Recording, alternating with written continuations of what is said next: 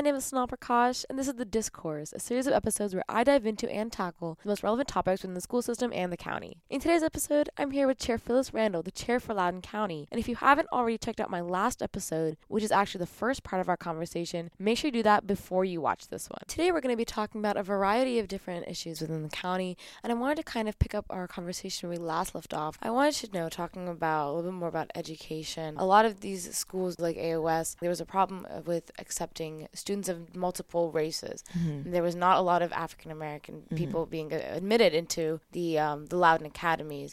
I wanted to know what was your view on that, or if you had any thoughts on that. You know, again, I raised two sons in our school system, and I remember when my youngest son was leaving elementary school and going to middle school, and the teacher sent home the recommendations for his middle school years. And although Aaron had straight A's in his elementary school, when she sent his recommendations home, she did not recommend one honors course, not one. So my husband and I went to the school and we said, Aaron has straight A's. Why wouldn't you recommend one honors course? And she said something that just floored us. She said, well, we know Aaron's really busy and we know he plays sports and I don't want to overwhelm him. And my husband and I looked at her and said, how about this? How about you know that you can always academically challenge our child, and we will academically challenge our child. So we're going to change this, and we're going to put him in honors classes. And then we did. I think we put him in 3 or 4 in middle school, and he did fine with them. I tell that story to say this. It is so important for all kids to be challenged to their academic abilities in elementary school and in middle school. So by the time they get to the high school levels, they are ready. And to assume that our kids, the kids of color, cannot compete at the high school level, it is sometimes because they were underestimated when they were in elementary school and middle school. Both of my children came out of school with an advanced diploma. One of them was in the National Honor Society. That doesn't happen when you hit high school. That happens in elementary school and middle school. And if they're not adequately challenged, then that won't happen. And so I am concerned about the low number of Latinx kids and African American kids in the academies of Loudoun. But I am equally concerned about what's happening before they ever even make application to the academies of Loudoun, and what they're being prepared for and what's being expected of them or not expected of them when they're in elementary school and middle school. Yeah, I think there are a lot of stigmas surrounding certain, again, genders and races in the school system. Even just like in general, like even like small things within just like, classmates, like talking about classmates. As an Indian person, everyone's like, oh, the Indian people, they're the smart ones. They're going to get all A's. They have to be in all honors class. They have to be in everything. Right. And then as soon as someone kind of falls out of that kind of stereotype, yeah. As soon as they kind of falter within that line, then everyone's like, oh my God, what? How does that? Why are they doing that? And I think that works with everything, right. Every single type of background and diversity. And I think that unless we try and keep encouraging break down those walls, break down the stereotypes. It's also why parents have to stay really involved in their kids' school, because when that happened with my son, when he brought home the recommendations and there was no honors courses in there, I had been so involved in my school system. I had been a class mom, and so I knew that a teacher's recommendations were not the final say. The parents have the final say. The parents have the power over their kids' curriculum. And so I knew that I had the power to go to that school and change it. And not all parents know that. Some parents believe that, in fact, many parents believe that whatever a teacher sends home, that has to be the final say. So when that teacher said to us, well, we don't want to overwhelm him, my husband and I were just like, you got to be kidding me with this. He has all A's.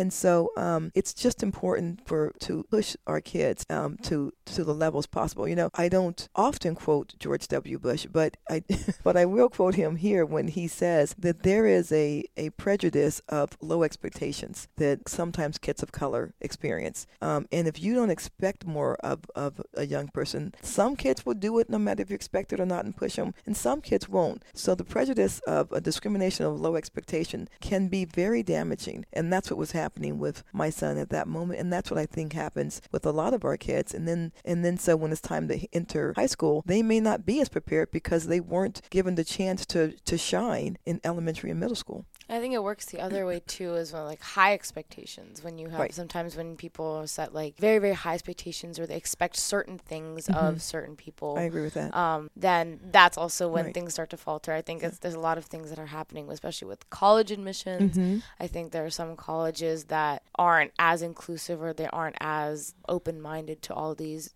different people with different backgrounds and perspectives. And that's a lot of how people view when they want to go to college. They're mm-hmm. like, oh, I don't have all, like, I am this way. I'm a mm-hmm. girl. I have to work a lot harder. Mm-hmm. I have to make sure my grades are really, really high. Right. And even though that may not be the case for certain college, I think that has a lot to do with how people also view themselves and what they expect of themselves. Mm-hmm. And they mm-hmm. don't. Sometimes people are raised in this society where if people have low expectations of them, they have low expectations Absolutely. Of themselves. Absolutely. They don't they're like, oh, yeah. I'm just that black kid, or I just have to, I don't have to do anything, sure. Absolutely. That's not, I'm not I remember when my oldest son was in, he was going to, I won't even say the high school, but he was going to high school here. And he was in PE class, and the football coach came through, and he watched my son do push-ups and stuff like that, and then for a good month he would come into the PE class and watch him, and he was trying to recruit him on the football team. Well, if you talk to him for 1 second,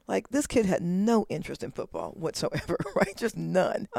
He was doing aeronautics and wanted to go to school and study engineering, and I thought, did he spend any time talking to my son, because or did he just watch him? And I thought, go over there and talk to them, and so he did, and my his son, I said to her, I said, what, why did he think? And he looked at me and he was like, well, I think I know why. And I said, okay. But it wasn't because, maybe you can do a push-up, but listen, this is not a kid that would want to be, nor should have been on the football team. So he was, he was being given attention for what someone believed would be his athletic prowess, while at the same time not being pushed as hard for his academic gifts, and being told that, that how is he in this AP class, or how is he in this honors class? And it's like, this kid has been a math and science kid his whole life. And so, why is that not the focus? And we fixed that. And like I said, he came out of school with an advanced degree in National Honor Society and all that. But you really have to stay involved to make sure your kid is being seen for who they are. Yeah, and I can kind of relate to that. I'm the opposite way. I excel really much in academics, but I also like run track, and right.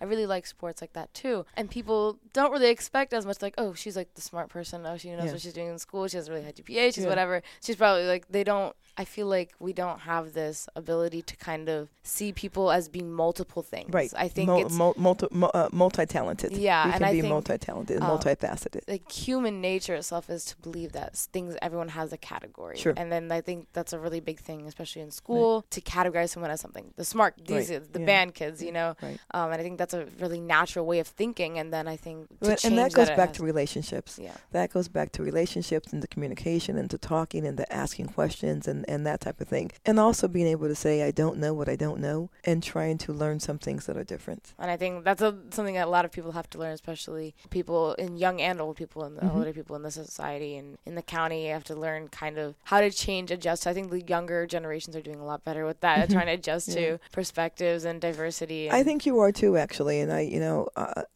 I see not total, but so much more acceptance for your generation, and you are formerly known as Generation Z. And I was reading the other day, because I gave a speech before young people, and I was reading the difference between Generation Z and Millennials, and it was fascinating. And it was, your age, people born after 96, at 96 and after, a Generation Z, much more accepting, much less focused on building wealth, as you're much more focused on building relationships, much more focused on the environment. And so there was of course a very large shift between baby boomers and then there was my generation, then it was the millennials, and now the millennials to Generation Z seems to be also a big shift, and that Generation Z is a lot more focused on social issues than just let's make money. So it's really an interesting discussion, and I think a lot of that may have come because of the internet. You all, your age, grew up completely with the internet. I mean, you never have known a world where you could not chat with somebody who lives, you know,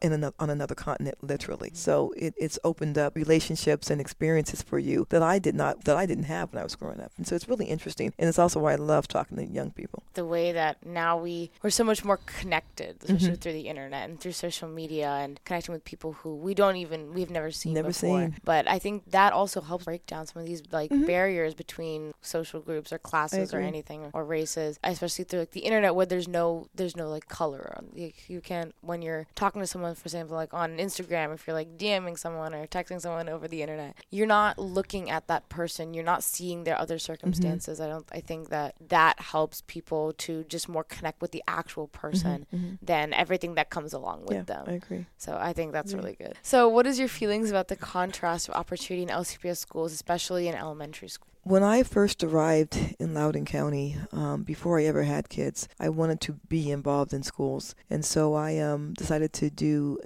reading with elementary girls. And I called around to say, where can I do this? And I landed at Sterling Elementary School and did a reading program with third graders. We had a lunch reading program. I remember the very first book I ever read with them was a book called Roll of Thunder, Hear My Cry.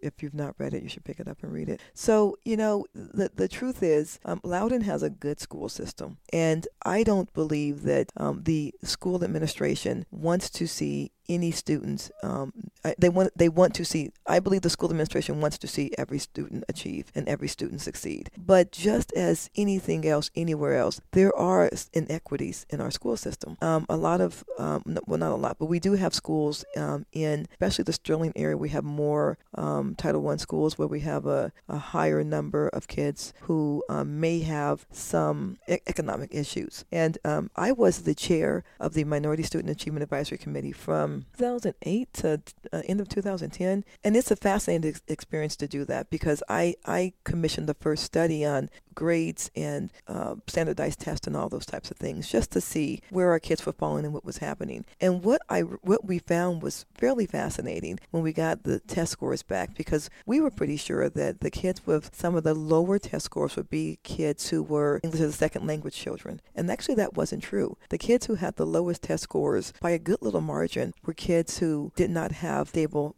family lives, are kids who may have been homeless or may have been doing some couch surfing or had recently got on one of our free and reduced lunch schedules, not because they weren't able, but because if you are not sure where you're going to sleep that night, if you are not sure what your meal is going to be that evening, if you are not sure if you're going to have even adequate clothing to wear to school that week, then you're not going to be quite as focused on your algebra test. It's just not going to be that important. And so making sure that every person in Loudoun County has the opportunity to be financially okay, to eat, literally to eat, to have some place to live is, as the chair of the county, something that has been very important to me. Putting more effort into our nonprofit community to make sure that they have a larger reach so that they can reach families, making sure people know that although we are a county with a very high median income, we do have poverty in our county and we do have need, and it sits in pockets, and it's not just in Eastern Loudoun County. We have pockets of need in Western Loudoun County also because,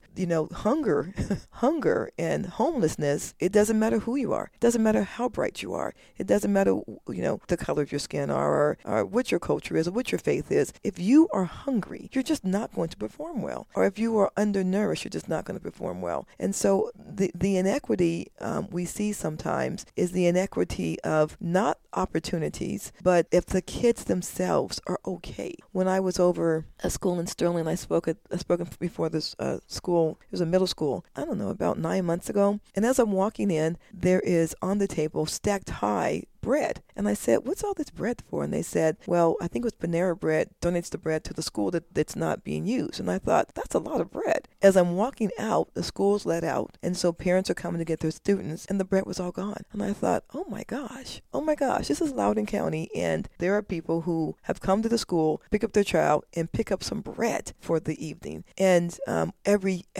day we send kids home with backpacks from the school with lunches for the evening. And weekend or food for the evening and weekend. And we don't realize that. We don't realize that we have need in our county, and that if we don't address the need, everything else falls off. It just does not matter how bright your kid is if they're hungry. And so again, the school system runs the school system. But as the chair of the county, I have worked really hard to make sure that people who are not making the median income in Loudoun County are seen, and we know that they're in need. When we had the federal government shutdown, the board put in place putting more money into our food pantries just to make sure everyone had food. I later on talked to our food pantries, and I asked, was there an increase in people who came to get food? And I thought she would say, yeah, something between 0.5% to maybe 3% of an increase. There was a 7% increase, and these people who have jobs, right? They have jobs, but when they weren't getting paid, they're living paycheck to paycheck, and they needed to access the food pantries to get food because they weren't getting paycheck, and their paychecks weren't letting them even float for one more paycheck or two more paychecks.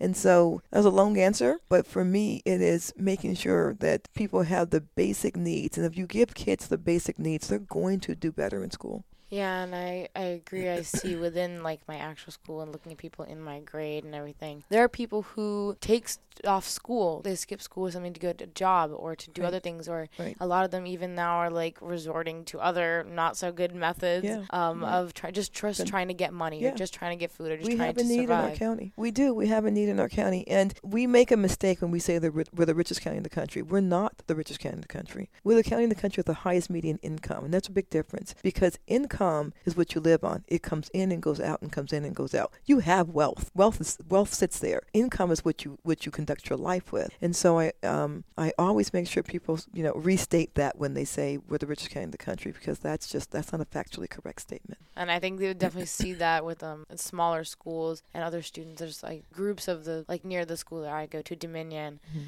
There are communities who live near the school.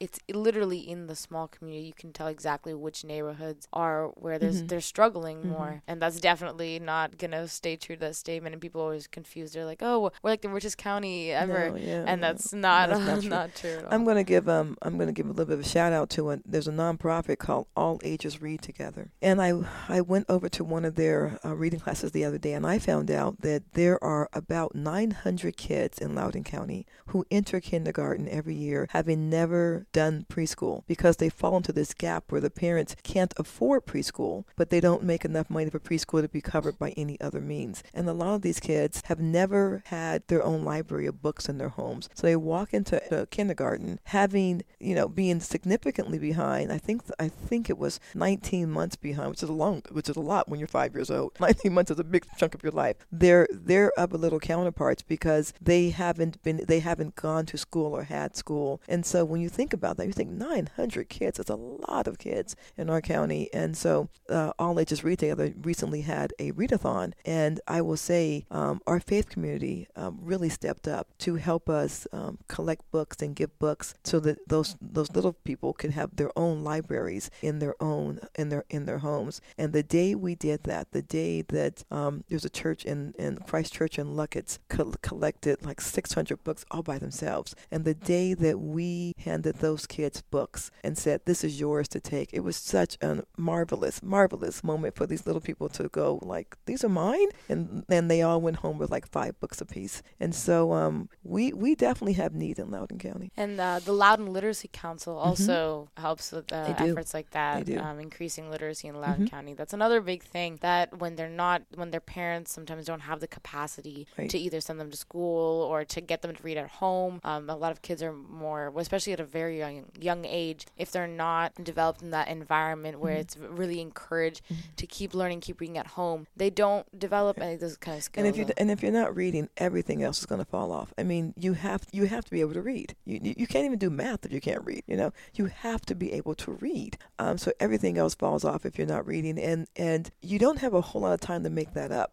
Because when you get in public school, you can only spend a teacher can only spend so much time with the kid who's a kindergarten reading at the second grade level and the kid who's a kindergarten who's 19 months behind. That's hard for a teacher teacher to do, to be able to teach to all those different needs. And so they don't have that much time to help them make up. And so, All Ages Read Together does a great job of trying to twice a week get those kids into a program. But even that's only twice a week for an hour and a half. So it's 3 hours a week, which is not very much for kids who are learning how to read and don't have that at home. Well, that's all we have time for today. Thank you to Chair Randall for meeting with me. Again, if you haven't checked out the first part of our conversation, make sure you do that on DHSPress.com. My name is Sonal. This has been The Discourse, and I'll see you guys next time.